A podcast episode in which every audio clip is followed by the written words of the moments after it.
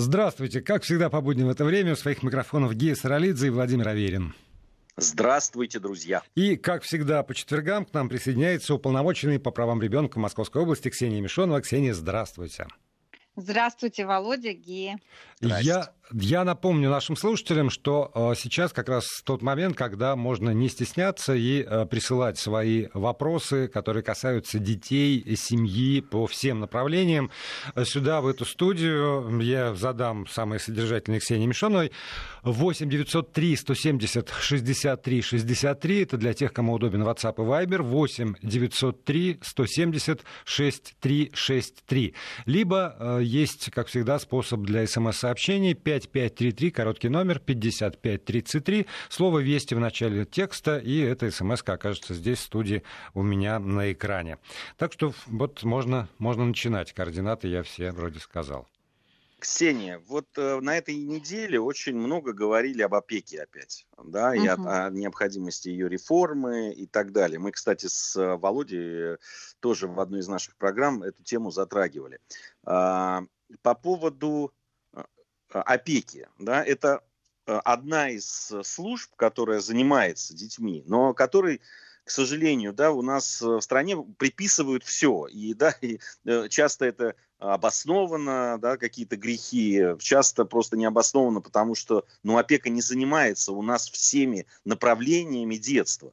Э, но при этом, значит, всем, всем кажется, что если реформировать именно опеку, то тогда вот с детьми, которые попадают в такие ситуации, которые вот в Оренбурге мы сейчас обсуждали тему или какую-то другую, то тогда все исправится и все будет хорошо.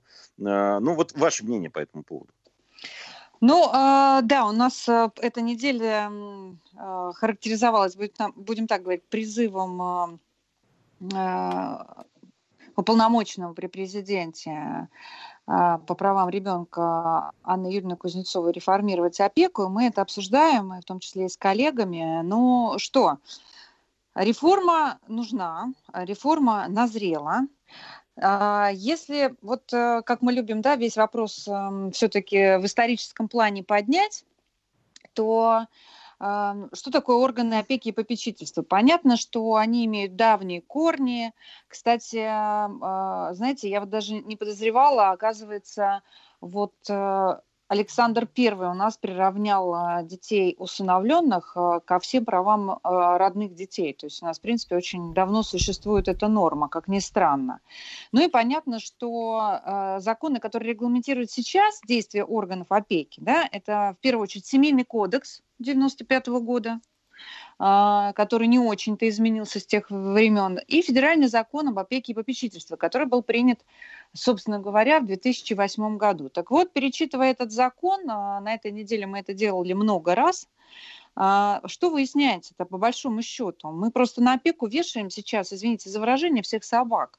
А на самом деле у опеки очень э, узкий, собственно говоря, круг интересов и круг э, забот они должны выявлять, понятно, детей, которые нуждаются в опеке и попечительстве, которые остались без родителей, которые по какой-то причине не могут находиться в семье, да, и дальше они должны а, заниматься как раз детьми своими подопечными. Это их опекуны, проверять опекунов, готовить этих э, людей в опекуны, осуществлять надзор за всякими сделками в отношении этих подопечных, сделки с имуществом, подготовка э, всех нормативных актов, проверка условий жизни, но подопечных. Там нигде не сказано вообще, ну вот я всю прочитала, нигде не сказано, что опека должна э, контролировать, регламентировать и, и вообще заниматься нормальной, ну вот этой человеческой семьей, да, ну вот просто семья, да, как таковая. У них основная задача-то заниматься детьми, сиротами, оставшимися без попечения. Сейчас все с ног на голову. Плюс есть большой минус в том, что в регионах э, нет единой вертикали, будем так говорить, кому подчиняется, кто выполняет полномочия органов опеки и попечительства. То есть каждый регион принимает, что называется, на свой счет и решает по-своему. А по большому счету они знаете, как решают? Ну, если вот есть человек, не знаю, в соцзащите, да, а, который готов взять на себя эту миссию, а, значит, э, органы опеки и попечительства уходят в Министерство соцзащиты. Если это Министерство образования, там есть такой человек, значит, он уходит в Министерство образования. Ну вот, например, в Московской области в Министерстве образования эти органы орган находится. А в Москве Министерство соцзащиты занимается. А этим. А никаким федеральным законом это не, не регламентировано на сегодняшний день, да? Это все отдано на откуп регионам. Как им удобнее, так а... пусть и делают. Вот как раз, да, федеральным законом это и регламентировано, что решайте, как вы считаете нужным. На федеральном уровне пока что органы опеки и попечительства находятся в Министерстве просвещения. Ну, э, а раньше это было Министерство образования.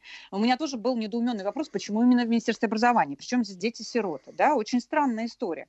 И по большому счету, а, как мы уже с вами неоднократно говорили в нашей программе, детьми занимаются все по чуть-чуть. Соцзащита детьми, у которых живые родители а, в здравии, и они находятся в социально-реабилитационных центрах, и детьми-инвалидами, сиротами тоже занимается соцзащита. Детьми, э, оставшимися без попечения занимаются детские дома, соответственно, органы опеки. Минздрав занимается детьми, сиротами, опять же таки, оставшимися без попечения, потому что у них дома ребенка, у них в ведомстве. Есть еще комиссии по делам несовершеннолетних, есть э, ваша верная слуга и аппараты а, по всей стране уполномоченных по правам ребенка. Мы все занимаемся детьми. И в итоге, когда что-то случается, почему-то виновата все время опека. Это я не к тому, что я их выгораживаю, безусловно. Но есть большие проблемы. Значит, первое, у нас нет специалистов органов опеки. Туда приходят из разных ведомств, в большинстве случаев это образование, ну, иногда полиция. Да? У нас их нигде не готовят. У нас их катастрофически не хватает. Вот чтобы вы понимали, даже если взять опеку, которая будет заниматься только детьми-сиротами, которые находятся, например, в замещающих семьях, в семьях опекунов, у нас приблизительно полмиллиона таких семей. Значит, в год опека должна провести, а, ну, как минимум, миллион проверок, потому что одна проверка в полгода. На каждого сотрудника опеки приходится 240 семей. А зарплата у него, ну, от 12 тысяч то есть от МРОТа считайте в регионах, ну, бывает и 20, и 30, ну, это максимум, понимаете? Туда идти никто не хочет, потому что а, если не, не зашел, не забрал детей, там что-то случилось, родители пьют, не знаю, крыша падает на голову, виновата опека. Зашел, забрал детей, потому что родители пьют, завтра упадет крыша, и кто будет виноват? Виновата опека и так далее. То есть мы сейчас пришли к тому, это мое вот четкое убеждение. Я три с половиной года наблюдаю за этим, бегаю между этими ведомствами, как уполномоченная, каждый раз интересуюсь судьбой того или иного ребенка. И э, понимаю, что нам нужна отдельная история, отдельное ведомство. Это я не к тому, что надо расширить в очередной раз чиновничный аппарат. Нет.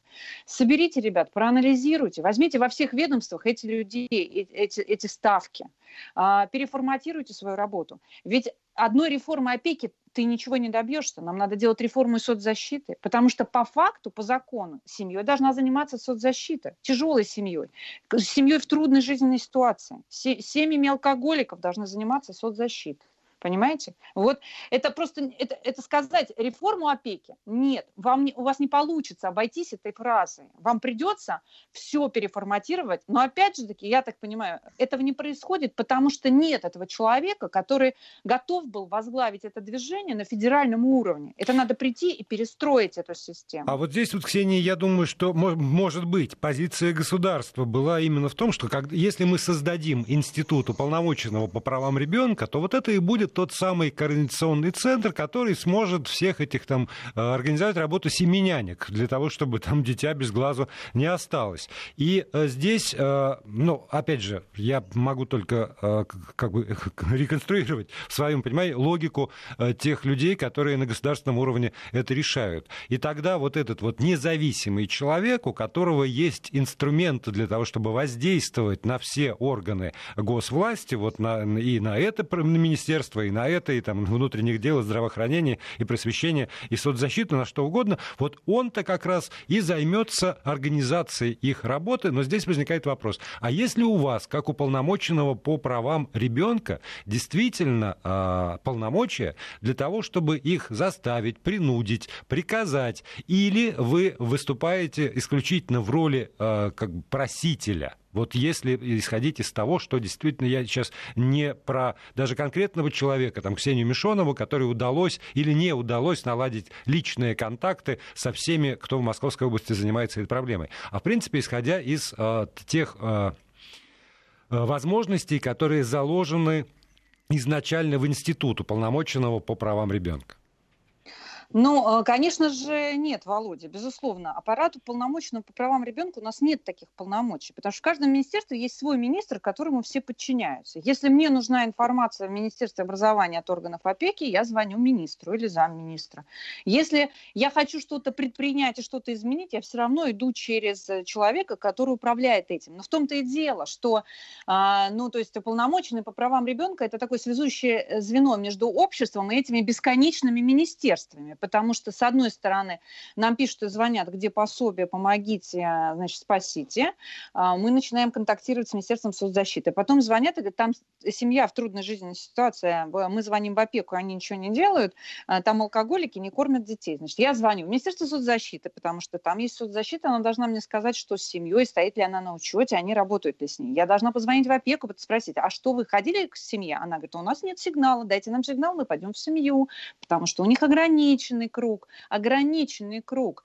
Знаете, по опыту а, э, есть, э, ну, понятно, что, может быть, это не популярно, но тем не менее, все-таки мне нравится изучать чужие практики, особенно если они успешны. В некоторых странах как раз и сделано такое ведомство, там агентство называется, по делам семьи, э, женщин и детей. Но оно по-разному называется, но смысл один и тот же. Знаете, я бы ее, не знаю, как назвала, но мне понравилось, что вот в 2021 году, когда вот был, понятно, гражданская война, было очень много беспризорников, то большевики создали комиссию по улучшению жизни детей. Мне очень название нравится, понимаете?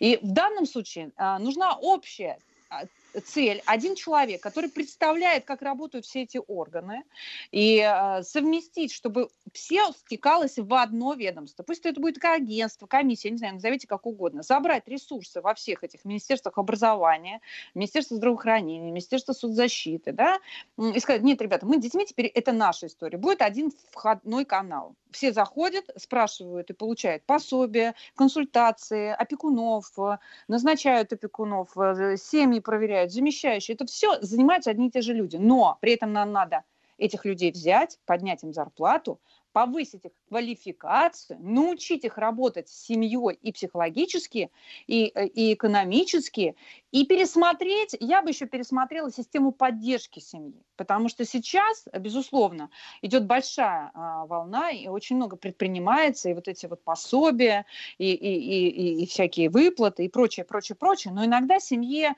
а, знаете, не стоит давать деньги. Иногда семье надо помочь, ну, как-то как это сказать, насущными вещами. Например, дать ей льготу по оплате за то же электричество, потому что многие семьи многодетные не тянут эти оплаты, они просто не, не могут платить. Понимаете, многодетная семья очень много у нас отключают свет, потому что они годами не, выпла- не платят за свет, у них не хватает денег, физически не хватает денег, если мама сидит там 8 детей, у нее 5 детей, она сидит, их воспитывает и живет на пособие.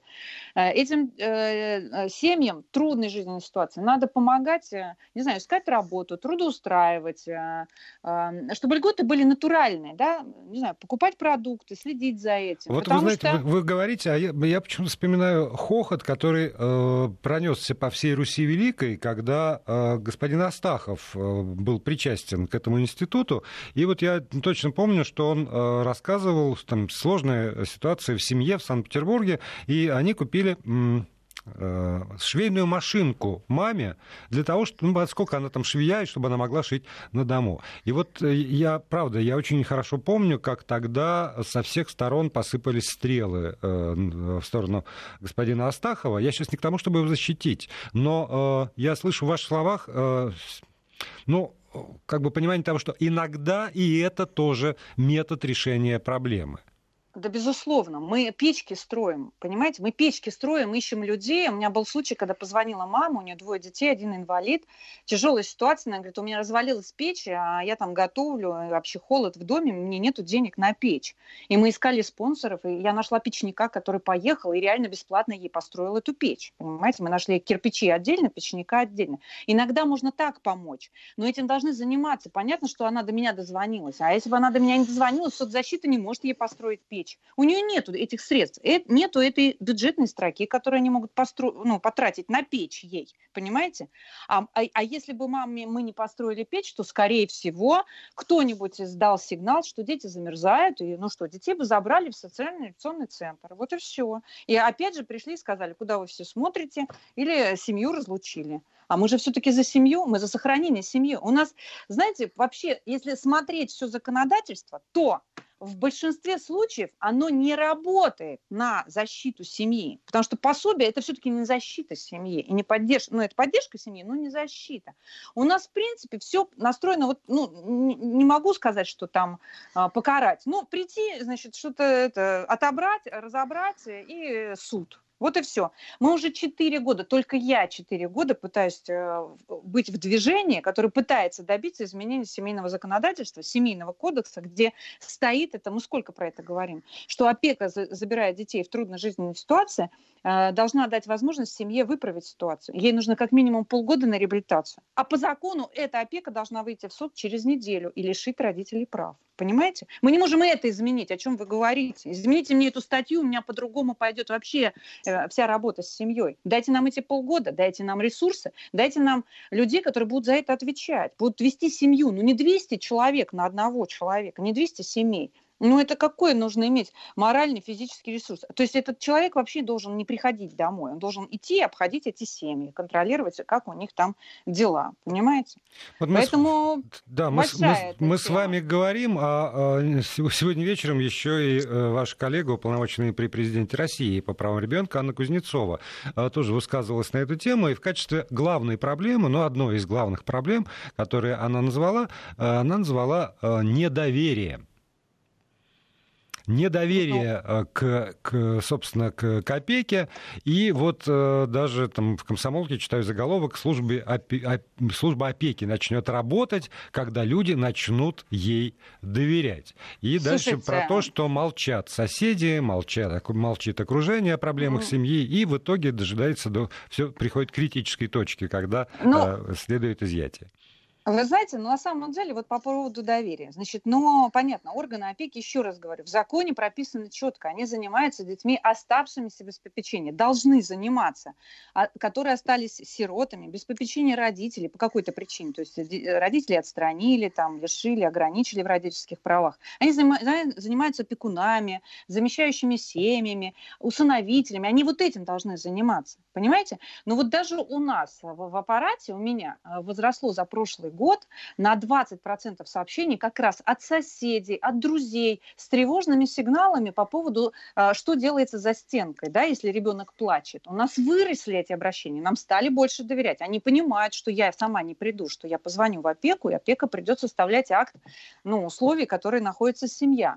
Ну а у опеки не было до этого задач рассказывать про себя. А оправдываться все время тоже а у них тоже нету таких, будем так говорить, навыков. Их никто не учит рассказывать про свою работу, про то, чем они занимаются. А э, будем говорить, наши СМИ, они готовы рассказывать про опеку? Я когда звоню и говорю, вы знаете, у нас вот 650 детей мы устроили с опекой в замещающие семьи. То есть эта опека нашла этих людей, подготовила семьи, разговаривала с родителями, обучала их, проводила тесты, э, привела детей, отслеживает. А у нас э, у детей, которые под опекой, это значит органы опеки, работают. Сколько-то выпускников, там 75% поступают в высшие учебные заведения, выигрывают олимпиады всероссийские. Вы хотите про это рассказать? Нет, нам это не интересно. Понимаете, СМИ это неинтересно. Нет государственной политики рассказывать о госорганах. Не, ну СМИ, конечно, смысле. нам интересен скандал, потому что ну, скандал здесь, привлекает. Э, здесь, э, ну, с одной стороны, скандал, да, но э, здесь надо, конечно, покаяться. здесь средством массовой информации, журналистам.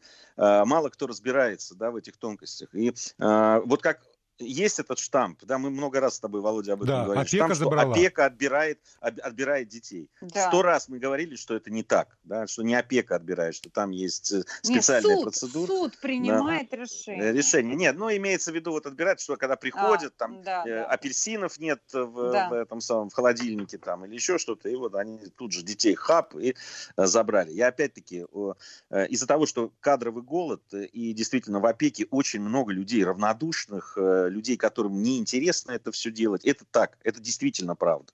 Но есть другие люди, которые э, работают, которые, между прочим, вот когда там, там вот были э, какие-то обстоятельства, вообще домой иногда забирают этих детей, и просто, да, потому что некуда его отдать. А и вот, такие кстати, случаи тоже бывают. А вы знаете, вот, э, Гей, можно я сейчас вот одну минуту заострю внимание? Вы знаете, вот сейчас коронавирус, да, и, конечно же, вот и, и президент тоже сказал, и получают выплаты э, социальные работники, соцзащита, которые находятся э, в домах-интернатах и социально-реабилитационных центрах с детишками, соответственно, на этих вахтах. А ведь у нас детдомы тоже находятся на вахтах. А вот в эти пособия и выплаты не вошли органы опеки и попечительства. Кстати, вот то, о чем вы говорите, когда сотрудники детских домов забрали к себе детей или находятся с детьми в детских домах эти вахты. Да, но надо сказать еще, что это за вахты, Ксения. Все-таки вахты это там 21 день, по-моему, они не выезжают. День, да. Они а, а, находятся с детьми вот в этих детских домах, не выходя. То есть они э, домой через 21 день к собственным детям приезжают. Ги, я прерву, потому что новости, и потом мы продолжим. Ксения Мишонова с нами.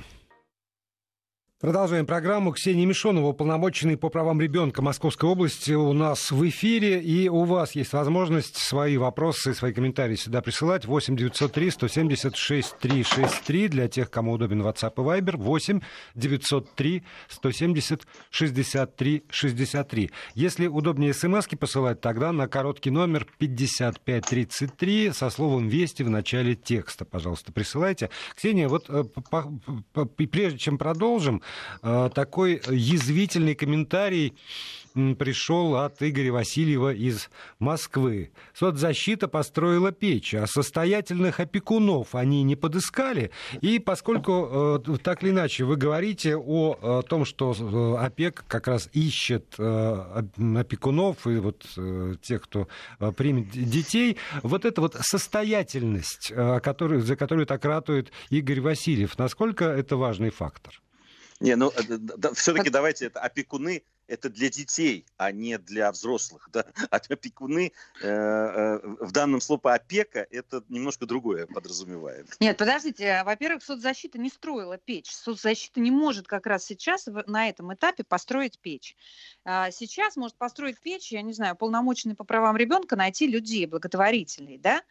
А вот э, опека точно найдет опекунов э, и найдет э, для детей, которые почему-то вдруг оказались без родителей по какой-то причине, найдет опекунов и семью замещающую. Мы говорили, у нас большие, очень хорошие результаты в этом плане. И, в общем, нам есть чем гордиться. Мне не стыдно в этом смысле за органы опеки. У нас 90% э, детей находятся в семьях со статусом сироты, оставшегося без попечения. И только дети, там, инвалиды с тяжелыми ментальными нарушениями остаются э, в детских домах. Но это совсем очень маленький процент.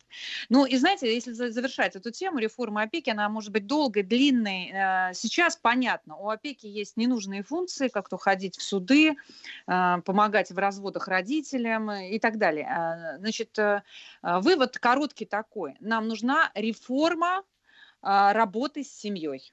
Это включает и защита семьи, и защита детей, и работа с опекунами. Вот весь пласт, что касается детства, семьи, поддержки – нам мы нуждаемся в реформе. Мы нуждаемся в пересмотрении всех существующих алгоритмов, законов, нам нужно изменение в семейный кодекс, они назрели, и это, в общем, требует время. Последний, вот напомню, последний регламент работы опеки и попечительства случился в нашей жизни 12 лет назад. Это уже много, это уже немножко устарел.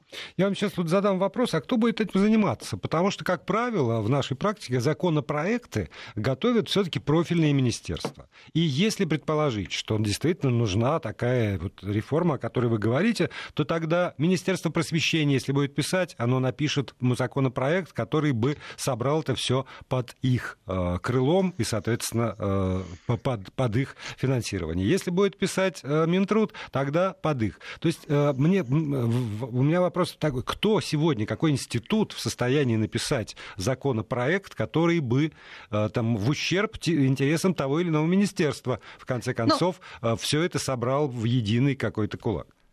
Вы знаете, Володя, а вы э, заблуждаетесь, э, как мне кажется, если думаете, что вот министерство прям, э, знаете, не хочет отдавать от себя, грубо говоря, органы опеки.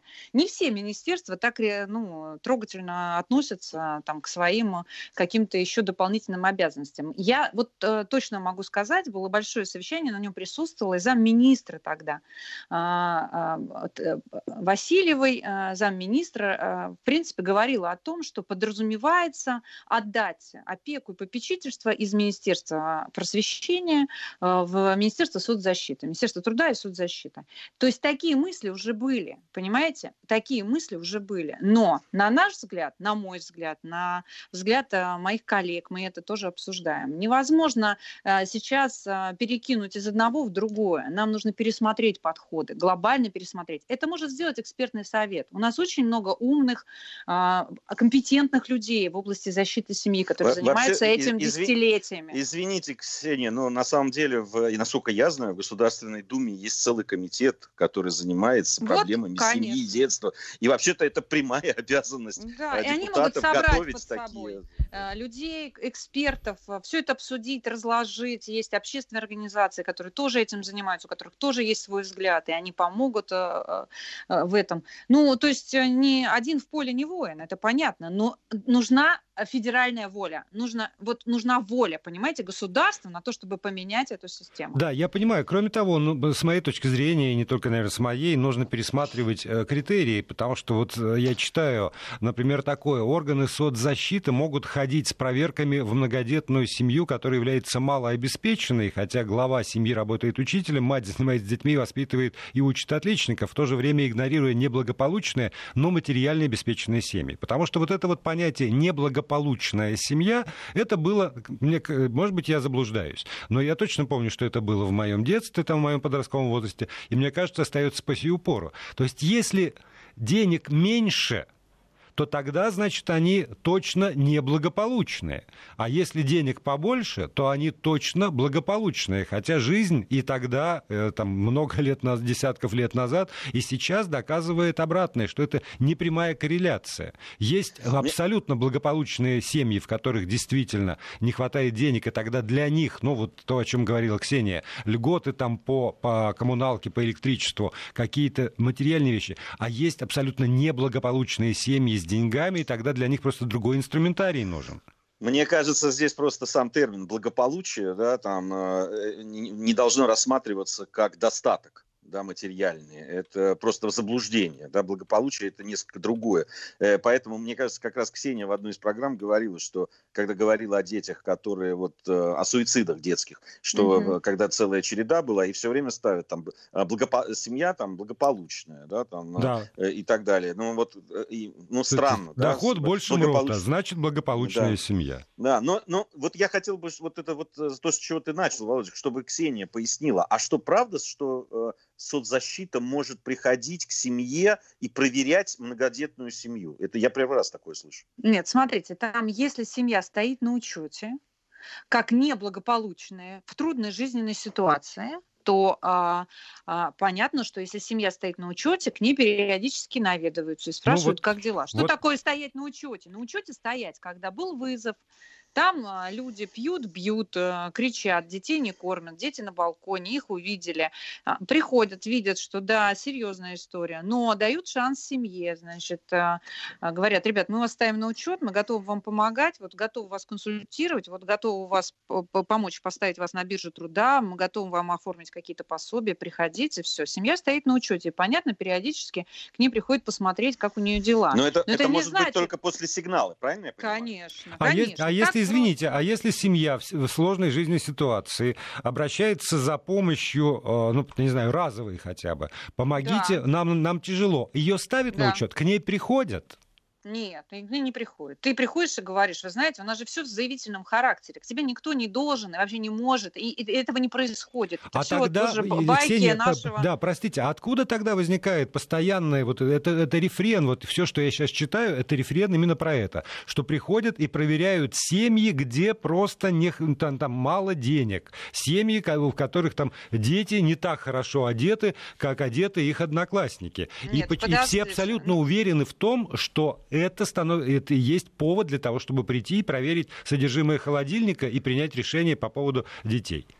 Ну, безусловно, еще раз говорю, все, что происходит, происходит, а, а, либо по заявительному характеру, грубо говоря, семья нуждается в помощи, у меня сгорел дом, не знаю, там кто-то погиб, я осталась одна с восьмью детьми, мне нужна срочная помощь, она идет в соцзащиту. Сейчас так да? Сейчас так, она идет в соцзащиту, говорит, ребят, помогите. И они смотрят, что им, что им, чем ей можно помочь. Выплатить единоразово, а, может быть, э, что-то еще сделать, а, ну, как-то помочь, да, в этой семье. А если у тебя идет сигнал, вы знаете, дети приходят зимой в летней обуви с синяками, с царапинами, съедают все, что в своих тарелках и в чужих тарелках, тогда это называется сигнал о неблагополучии. И его выходят и проверяют.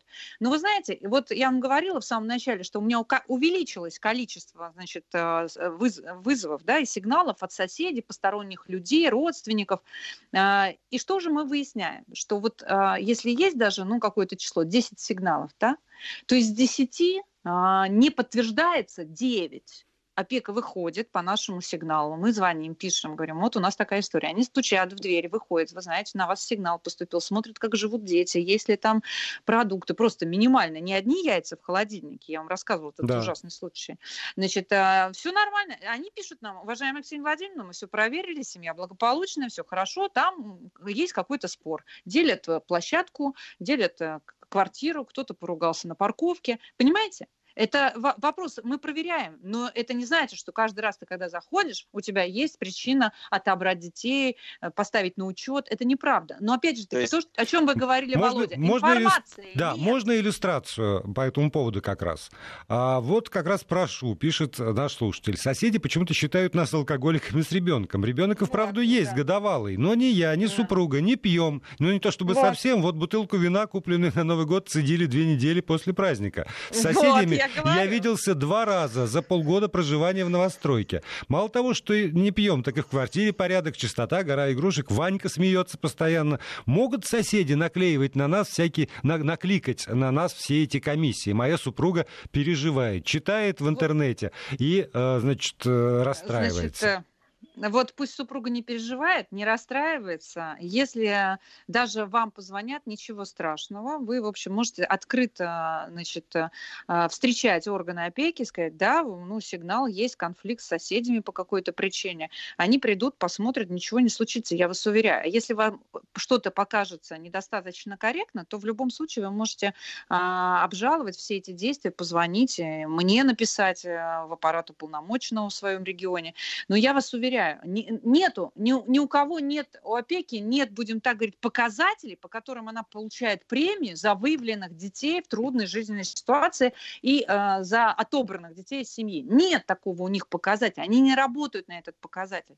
Более того, нам нужен показатель как раз вести о работе с благополучной семьей и э, о, о том, что, вернее, не благополучной, чтобы мы ее выводили на уровень благополучия и за это получали премии, да, и какие-то там э, грамоты, и как-то нас Э, но мы должны понимать, вот, вот знаете, удивительно, что люди все-таки что-то читают и слышат. Вот вы сказали Минсоц, да, да, Минсоц выходит к неблагополучным, малообеспеченным, которые стоят на учете, выходят, чтобы проконтролировать, где-то еще раз вмешаться, где-то помочь, э, где-то, ну, просто даже перебдеть, понимаете, там же и маленькие дети, это всегда, э, это всегда риски. Мама выпила, заснула, забыла его покормить, да, а если отец наркоман? Сколько было случаев, когда они просыпаются в угарном бреду после наркотиков, ребенок кричит, и они его выкидывают в окно, например. Несколько случаев, не один, а несколько. Поэтому, конечно, если уже семья попала в поле зрения соцзащиты, например, да, она будет какое-то время находиться. Но это не всегда. Семью могут снять с учета, если все хорошо, все наладилось. Вообще здесь, э, конечно, когда мы говорим об этом, обо всем... Бесконечный разговор. Надо, да, надо обратить внимание да, на реакцию людей людей. Когда вот, ну, какие-то случаи там э, и вопиющие иногда действительно с э, вот этим изъятием, даже слово противное такое, изъятием детей из семьи. Э, да, и люди все э, кричат, вот, негодяи, подлецы, мерзавцы. А, когда приходят случаи, когда, помните, эти дети несчастные, голодные или брошенные там и так далее, люди реагируют, что ж такое, почему никто не дал сигнал, почему соседи молчали, почему там Почему и так не изъяли из семьи? Да, и почему да. не изъяли из семьи, почему дали возможность? Ну вот понимаете, здесь все время, ну сами люди должны обратить на это внимание. И, кстати, вот по поводу, действительно, это ужасно, когда соседи используют вот эти рычаги, а, да, там для решения каких-то там склок этих, э, да, коммунальных э, используют вот эти рычаги, когда пишут там о том, что вот там с детьми что-то не кормят там или еще что-то. Это к вопросу, э, да, когда Влад писал, у меня один вопрос, кто написал все эти доносы. Вот, к сожалению, да, вот это есть. Ну, родственники, кстати, тоже часто пишут. Бабушки, дедушки, которые не согласны, развелись там, развелась пара молодая. Вот они пишут на мать, пишут или на отца пишут. И что только не пишут, и выходим, и проверяем. Но, опять же таки говорю, вот мы сейчас в точке, э, когда можно долго, э, ну, можно просто взяться и каждый месяц объяснять, как работают органы опеки. Может быть, через год все поймут. Но мне кажется, сейчас надо как раз заняться глобальными вещами, пересмотреть эту систему поддержки семей, э, этой помощи семьям, кто что должен должен делать, определиться с дальнейшими вектором и двигаться в этом направлении. А главное найти людей, энтузиастов, которые возглавят это движение, которые будут делать это э, с удовольствием и сознанием дела. Вот что главное. Но... Я, я, да, я боюсь, что еще у нас э, и опека, и органы э, там, и соцзащиты из Минтруда воспринимаются все равно как государственные органы карательные. То есть, ну, понимаете, никто не рад встрече с полицейским. Я не знаю таких людей, э, ну, только в ситуации, когда уже какой-нибудь встреча с преступником предшествовала встрече с полицейским. Вот. Все воспринимают, как они придут и обязательно накажут что они придут и помогут, в это ну, массовое сознание отказывается верить. То есть все время вот, ожидают мне, наказания от государственных мне, органов. Мне кажется, как раз э, вот это то, о чем Ксения и говорила, да, перестройка, потому что сейчас система на это настроена. Ну, то есть, понимаешь, что у, у той же соцзащиты или опеки нет э, рычагов э, воздействия на семью или помощи, кроме как карательных. Да? Вот забрать Нет. детей, потом и потом как-то разбираться, понимаешь?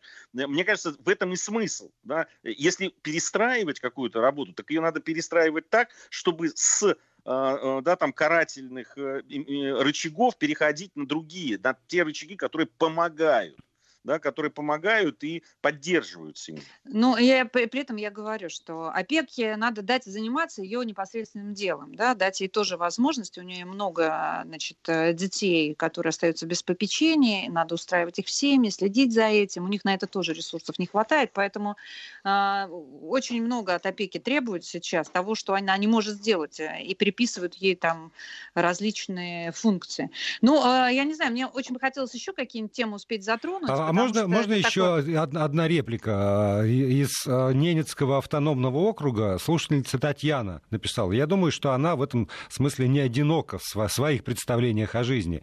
Не могут быть малообеспеченными нормальные люди. Это только алкоголики и больные. Вот, вот понимаете, вот так вот. И, ну, и этот, и этот пусть, стереотип пусть тоже думает. присутствует в обществе, к сожалению, с моей точки зрения, к великому сожалению. Из серии «Что ж ты такой, э, там, есть такой умный, почему ты не богатый?» Потому что другие условия, другие цены, ну, то есть все что угодно другое. Но э, вот исходя из этой логики, э, возможно, у нас действительно малообеспеченная семья – это обязательно семья неблагополучная. Ну, не обязательно, поэтому с этим бессмысленно спорить, это не обязательно. Очень много э, людей, которые живут скромно, но при этом у них хорошие благополучные семьи. И все-таки, Володя, если вы позволите, можно мне уйти с этой темы, Хорошо. потому что она необъятная. На три минуты. И да. А, ну что, я бы хотела еще раз напомнить всем, что у нас а, начинается ЕГЭ. И вот на этой неделе мы обсуждали с коллегами, вообще с моими друзьями и экспертами, и сотрудниками тему онлайн выпускного. С одной стороны, Министерство просвещения сказало, что в принципе мы за нормальный выпускной а, тогда, когда позволит эта эпидемиологическая ситуация в регионе. И вот мы обсуждали это в Московской области, я с министерством с нашим обсуждала, и мы все, в принципе, согласились на том, что у детей должен быть нормальный выпускной, человеческий. Пусть он будет 31 августа, но платье, фотографии на память, возможность сказать спасибо учителям за долгие годы терпения и учебы, возможность родителям оценить вот эти 11 лет, возможность, эм, значит, там, совершить какие-то, не знаю, романтические поступки, потанцевать, э, обняться на этом выпускном. Вот мы считаем, что он должен быть. А, смеялись, что можно сделать его 31 декабря, если не снимут ограничения в Москве. Но э, здесь уже как придется, но мы Ксения, остановитесь, я вас очень прошу. Давайте на, на 31 августа остановимся. Вы думаете, нас слушают, да, и воспримут да, это как Ну, ты все, все может быть. Нас вообще Нет. очень слушают, нашу радиостанцию, да. поэтому... Да. Я хотел бы вот задать вопрос, э, ага. который меня волнует. Я вот э, узнал, что сейчас готовится обращение, я, я не помню, в Министерство образования, то ли куда-то еще, от, э, от студентов, которые, ну, платники, которые платят деньги за учебу. И они просят э, как-то компенсировать им вот это э, фактически семестр, который они э, учились вот онлайн. И они считают, который что... они потеряли, они да. считают. Да, кстати, да. я тоже это слышала, причем я слышала, что инициаторами э, выступают студенты высшей школы экономики, ну, там люди деньги, считается, их просто учат, и они сказали, что мы считаем, что те деньги, которые мы оплатили за семестр, а там, в принципе, не дешевое обучение, э, хотят, чтобы им компенсировали часть э, в следующий год, да, не вернули их, а вот чтобы обучение в следующем семестре... Ну, чтобы платить меньше, да. Меньше, да. Я считаю, это очень справедливо, я поддержу, и, может быть, даже сама напишу инициативу такую, я поддерживаю и студентов, и семей, и семьи, которые тоже, может быть, сейчас потеряли возможность такую полностью оплачивать, и сейчас им будет очень тяжело оплатить полную стоимость. Поэтому я считаю, что это очень своевременная история, и она справедливая. Главное, я считаю, она справедливая. Дети э, фактически считают, что они недополучили внимания, знаний и возможностей, и общения. И студенческая жизнь – это тоже очень много, не только занятия. Да? Поэтому они считают, что они имеют право на компенсацию. Я с ними согласна, и я их поддержу как уполномоченный, тоже как мама, у которой дочка на платном а, находится. Вот здесь вот давайте сегодня ставить точку. Спасибо большое. Ксения Мишонова, уполномоченная по правам ребенка Московской области, была сегодня хозяйкой эфира.